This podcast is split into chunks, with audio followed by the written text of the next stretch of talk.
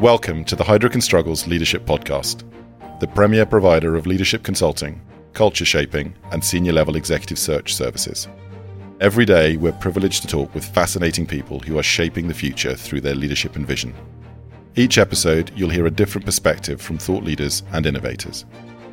Thanks for listening to the Heidrick Struggles Leadership Podcast. Hi, I'm Mark Livingston, Global Managing Partner Natural Resources and Heidrick Struggles Industrial Practice. In today's podcast, I'm speaking to Ashley Haynes Gaspar, Vice President and General Manager Global Support with GE Digital. Today, we're going to talk about the Industrial Revolution digital version. We're going to talk about leadership and culture and business models and people and how all of these are coming together to transform the way we do business. Ashley joined GE in 1999 and grew within the organization, holding senior roles, including Chief Marketing Officer at GE Energy, Measurement and Control, and later at GE Oil and Gas. She was also General Manager Software and Services at GE Measurement and Control, a business involved in transforming the oil and gas industry through IoT and the next generation software and field services. Ashley, welcome, and thank you for taking the time to speak with us today. Thank you very much. I'm delighted to be here. Former Chief Executive Officer Jeff Immelt spent six years and more than $4 billion transforming 125 year old GE into a digital industrial company. Why does this journey matter for GE and for industrial businesses in general? It's a great question, and I would tell you that GE has an incredibly rich history of creating breathtaking transformational innovation that just changes lives when you look at our history, uh, we have created these wow inspiring moments from the first light bulb to the first refrigerator to the first aircraft engine, the first locomotive. We just do work that matters.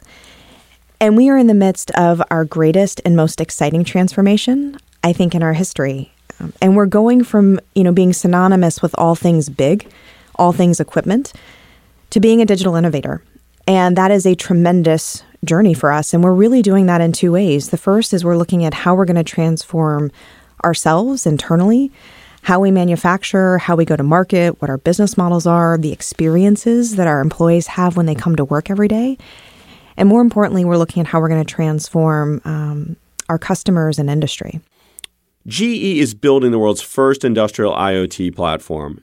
As someone with a strategic role in its creation and implementation, what have been some of the key surprises and challenges for you in driving a transformation this large? You know, I would tell you that digital transformation, uh, the stakes are incredibly high. There was a recent study that was done that said um, it's expected that there's $32 trillion in global output that can benefit from Internet of Things solutions today. And that industry is expected to spend about $500 billion on those solutions between now and 2020. So the opportunity is huge but the challenges are just real. I think some of the surprises um, that I've had along the way is that um, there's been a paradigm shift, I think, in how I think about leadership. You know, I, I didn't used to distinguish between being a visionary leader and an innovative leader. Um, you know, a visionary leader, I think, is someone who says, here's the future, follow me to it. And an innovative leader is someone who says, uh, we're going to create the future together. And I think GE used to be a company of visionary leaders. And I think what we've done is we've done a cultural reboot to figure out how we're going to be a company of innovative leaders. And I think that's been one of our surprises has just been that that shift in mindset. I think some of the challenges that we're really experiencing, and I would share this for anyone going on a digital journey, is just this notion of culture and teams. And it's what they do, but it's also just as important how they do it. And I think focus becomes so incredibly important in the world of, of digital transformation. Uh, and teams need to know the difference between what they could do and what they should do.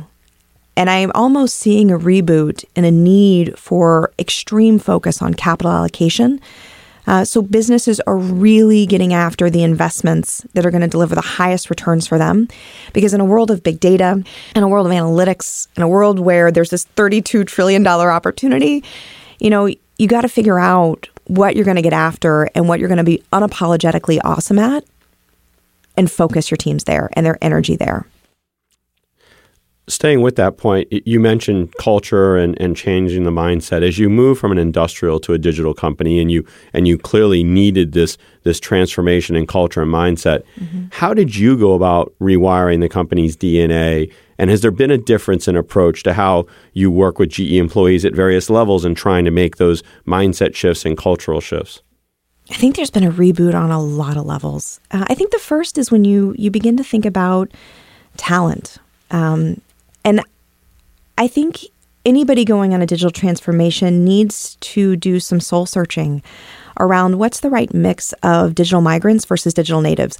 And what I mean when I say that is, um, you know, for a digital industrial company like GE, for anybody that's in an industrial business that's going on this journey, you're going to have folks that are part of your core DNA that know what works, that knows what you know won't work because they've lived it.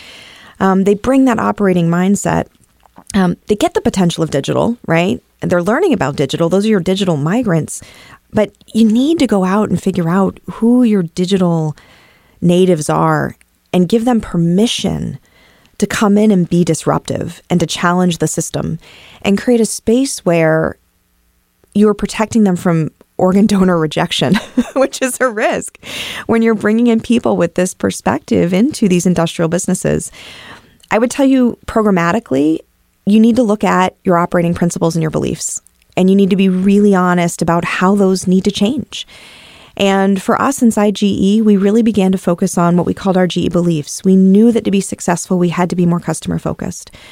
We knew that we had to bring this attitude of learning and adapting to win right? This notion of speed, because speed matters.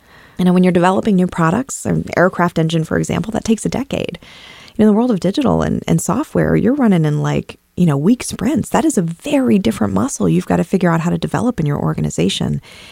And the other thing that we're really trying to focus on is just this this innovative and entrepreneurial spirit where we really believe great ideas can come from anywhere. So one of the things that we we did around this DNA reboot was we created uh, a set of behaviors at every level of the organization, from entry level to our senior top 200. And we said, what do those behaviors look like if you are kind of a novice versus if you're an expert, best in class? across each of those areas. And it became part of how we measured, how we coached, how we trained the organization. The other thing that I would share that we did was really looking at um, how we seeded great ideas. And, you know, inside GE, we launched a program called FastWorks. We brought in some entrepreneurs and residents to really help us understand how they do it in Silicon Valley, really disrupting, you know, this 125 year old company. And what was born out of that process was um, something that would be akin to venture capital. You know, employees can go to fast work funding boards with ideas and they get Series A, Series B, Series C. And, you know, it's about documenting your leap of faith assumptions. It's about committing to what's going to come out of each each tranche of funding. Um, it's about bringing a learning posture to the everyday, which is different, creating a space where failure is okay, which is different. Um, and more importantly, you know, we talk a lot about failing fast, failing smart. You know, oftentimes there's if you've got a, a new product or a new uh, service you're bringing to market and you've allocated $10 million to it there's some inertia and momentum that can take over that people continue to show up and do that job even though they may know it's not the right thing. The great thing about driving this entrepreneurial spirit focusing on the shoulds based on these proof points is that you can kill things quicker right? It's a more effective use of capital and it gives everybody with an idea an opportunity to come to the table and play that's interesting. Certainly not the GE that folks uh, have an image of, right? That's yeah. uh, that's a, that's a really interesting story.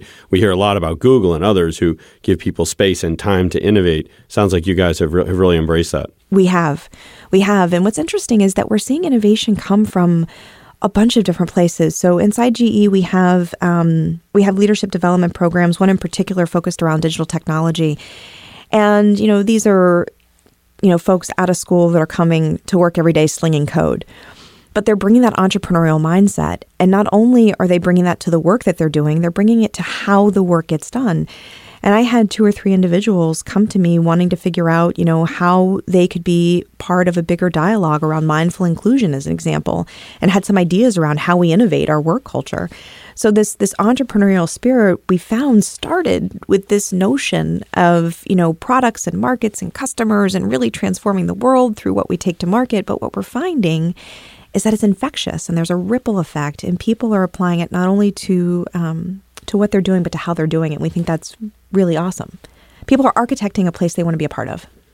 So that that generates a, a thought for me and a question.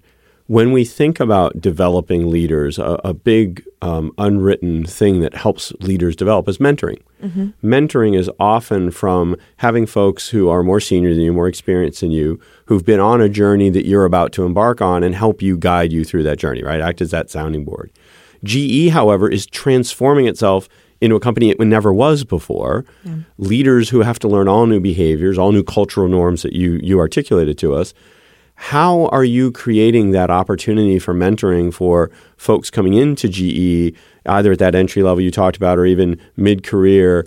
when as they look up into the organization they may not always see those folks that have been on this journey that that you've just embarked on over these last few years yeah so one of the hats that I wear inside the company is I'm the leader of the women's network for the western region of the United States and I also happen to lead it for our digital our digital business here in the Bay Area and we have created these connection circles um, and connection circles are spaces where we connect 10 to 15 women as an example with executive an executive leader they meet monthly, they meet quarterly. They determine, you know, their frequency, but that's really a space for leaders to listen, for leaders to contribute. And I, I think what's really interesting is there's this notion of mentoring, which we have really sh- well structured programs around. But what I found has emerged through those experiences for me, Mark, is this notion of reverse mentoring, right? I am a digital migrant, I am not a digital native. And some of these folks, these incredible talents that we're hiring in with 5, 10, 15 years experience from the outside have spent their entire lives in software. I have things I can learn from them. So I think what's important when you think about mentoring um, in a culture that is one of innovation is that it goes two ways and you can learn something from everybody. So it's how do you not just create space for for people coming in to say I want to be like that leader and how do they help me on the journey, but for leaders to be able to look at the talent and say, I got some things to learn, and I'm going to be really candid and, and humble about that, and I'm going to go figure that out. What has been the impact of GE's digitalization on its relationship and business model with its customers? I would tell you that from my perspective, I think our customers see a very different GE showing up to the table. Um, I've been with the company almost 20 years, and I've been through a series of leadership transition changes, um, you know, from Jack to Jeff and now to John. And I would tell you one of the things that um, they that happens when you're a big company like GE that has the staying power, you know, that we do, is that we tended to go to the market and say, we have this great product, buy it. Right. And we would get market share for that and we would get price for that and we would get margin for that. But we've recognized that over, you know, the past five to 10 years, the world has really shifted. Uh, particularly in the digital space where customers have lots of options and the speed of innovation is just so different. And what we've really pivoted to is this moment of an outcome. So we don't start with what we have in the bag to sell. We start with just help us understand where you're struggling. And I would tell you that there are two areas that we hear repeatedly from our customers, particularly in the industrial space. I think the first thing that we hear um, is you know what what I would call the three most powerful words, which aren't "I love you" to digital or industrial companies. It's no unplanned downtime, right? So when you look at uh, when you look at companies like oil and gas companies, we take that for as an example. You know, a, a liquefied natural gas plant on average experiences five unplanned down days a year, and each unplanned down day is twenty five million dollars. That is a very real financial outcome that you can orient around right? And what that does for customers is it helps us show up and say, let us go affect that. Let us go help solve that problem for you. And what it does internally for our teams, Mark, is it gives us focus. It goes back to this discussion around the should and could, right? It aligns you against what really matters and will move the needle for customers because what we've learned over time is that selling doesn't help, helping sells. And how do we change the body posture commercially in terms of how we go to market and partner with our customers? What's the next thing that you're excited about? What, what's going to move the needle in the next five to 10 years? it's this notion of code halos. So, you know, I think about what we see in Hollywood, what we see in our consumer lives, is also uh, an indicator of what's to come in the industrial space. You know, and there's usually a, a five year buffer, I think, as as the industry catches up and figures out what it means to them. But if I think about my my personal experience on Amazon, you know, I walk around with a code halo every day. They know that um, they know more than my demographics. They know psychographics about me right? They know that uh, on any given day, I can be listening uh, to Hamilton, to Metallica, to Dr. Dre. They know that I have an unhealthy obsession with black iced teas from Starbucks. And they know that uh, I bought a uh, unicorn outfit for Halloween on Amazon. And what what's interesting about knowing all of those things is that psychographically they get me so that when I see my ads on Google or I see my ads on Amazon, 9 times out of 10 I'm clicking through because of those algorithms because they know they know me. They know what I want, they know what I need, they know how I think, they know what I'm likely to do next. And when I think about this $32 trillion opportunity in industry, like wouldn't it be really interesting if we thought about code halos for operators. So, in heavy industry, we're seeing a tremendous, um, a tremendous depletion, frankly, in expertise. People are retiring, people are leaving, particularly in the power downturns that we've seen in the oil and gas downturns. And when those folks leave, you have 30 and 40 years of experience walking out the door. And I was in a conversation with a, a major oil and gas uh, producer. What was really interesting is they had a series of LNG facilities around the world, and each of them operated as separate individual P&Ls. And each operator would operate that plant differently based on their body of experience. And what was really interesting was that there was a gentleman that was getting ready to retire who um, had the most productive LNG facility, arguably not only in their enterprise, but around the globe. And the question is, how do you how do you think about cloning that expertise where you're democratizing knowledge in a way that not only makes everybody better, but does it in a personal way based on past decisions. So if I think about, you know, an, an, operator of a power plant or an LNG facility, an offshore oil rig, you know, you can begin to understand things about their choices, about how they run, uh, how proactive are they versus how reactive are they.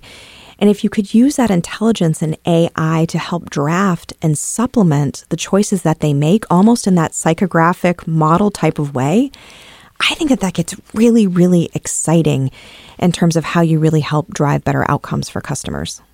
I think the other part of that that's really fascinating, we talk about the great crew change all the time in Houston, in oil and gas, in chemicals, in power, is how do you use those same tools and those same knowledge capture capabilities you're discussing to accelerate the development on a talent learning platform?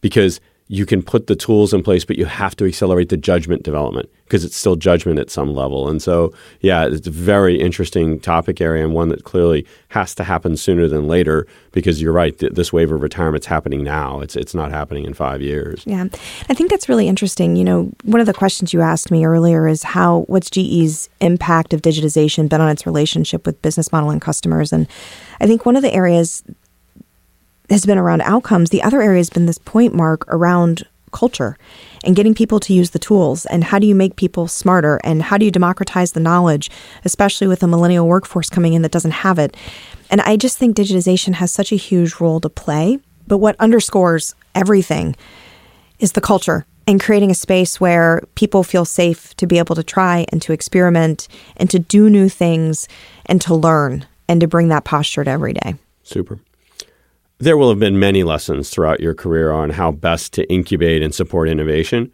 What's one that stands out for you?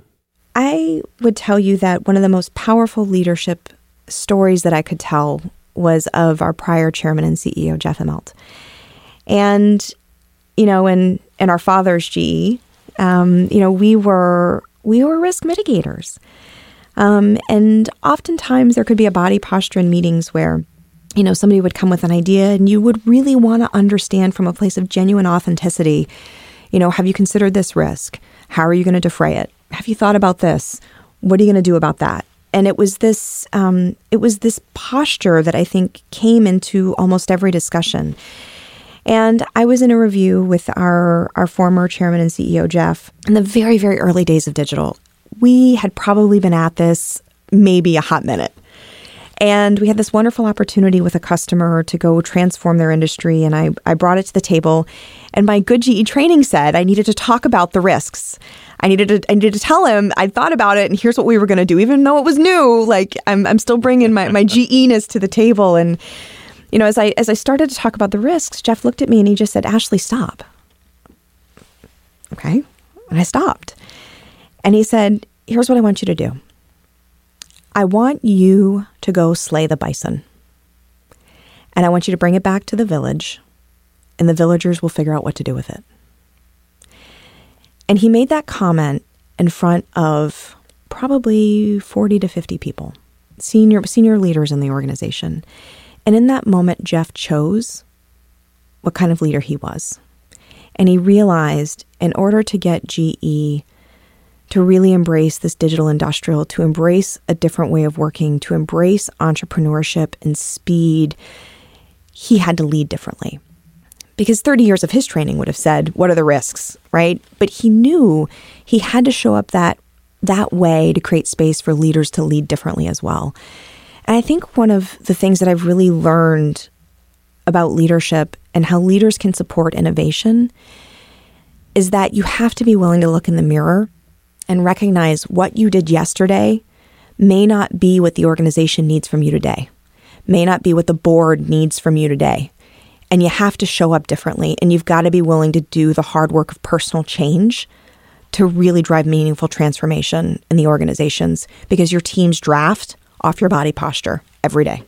That, that's a great example. And it's interesting, you, mentioned it earlier, then goes on and creates GE Ventures. And I remember talking to Sue Siegel and others when that was being created. And what a different model, trying to take the lessons learned from Eastman, from Intel, from all the companies that had created venturing organizations um, and, and do it differently, right? Like you said, don't do it the same way. Even when creating a venture group, don't do it the same way other industrial companies like Eastman Chemical, BASF, and others had done.